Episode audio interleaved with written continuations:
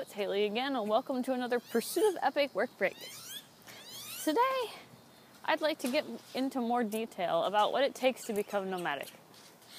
And the first thing, really, the one of the core things, is you have to be able to make money from wherever you are, from anywhere.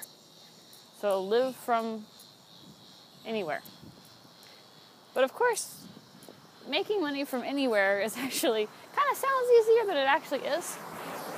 But there's one thing that you can do that will make it very much easier. I won't say very easy because it's not very easy. It's going to take some work, but much easier.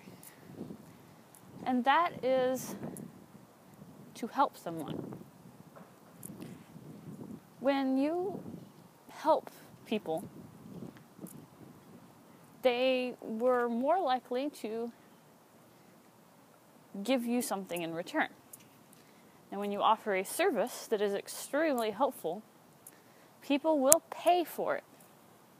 Now, given that that service can be done from anywhere, whether it's a over the internet type service or whether it's a service that you do in person but you can do it wherever you are, then you can take that service and live off of it.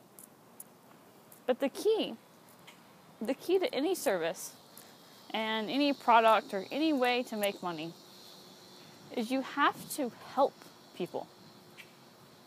In fact, it's a pretty well correlated.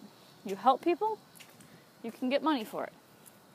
If you're, if you're doing something and it's just not helping anyone, probably not going to be a success.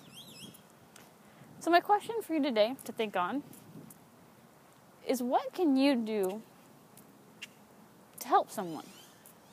What in your skill set would be useful to other people? And, and be specific. Think about other people that you know that you could help. Because if you could help one person with something, you could probably help other people with that same thing. So I'd love to hear what you can help with. Um, leave a comment in my blog answering the question. All right, until tomorrow. Bye.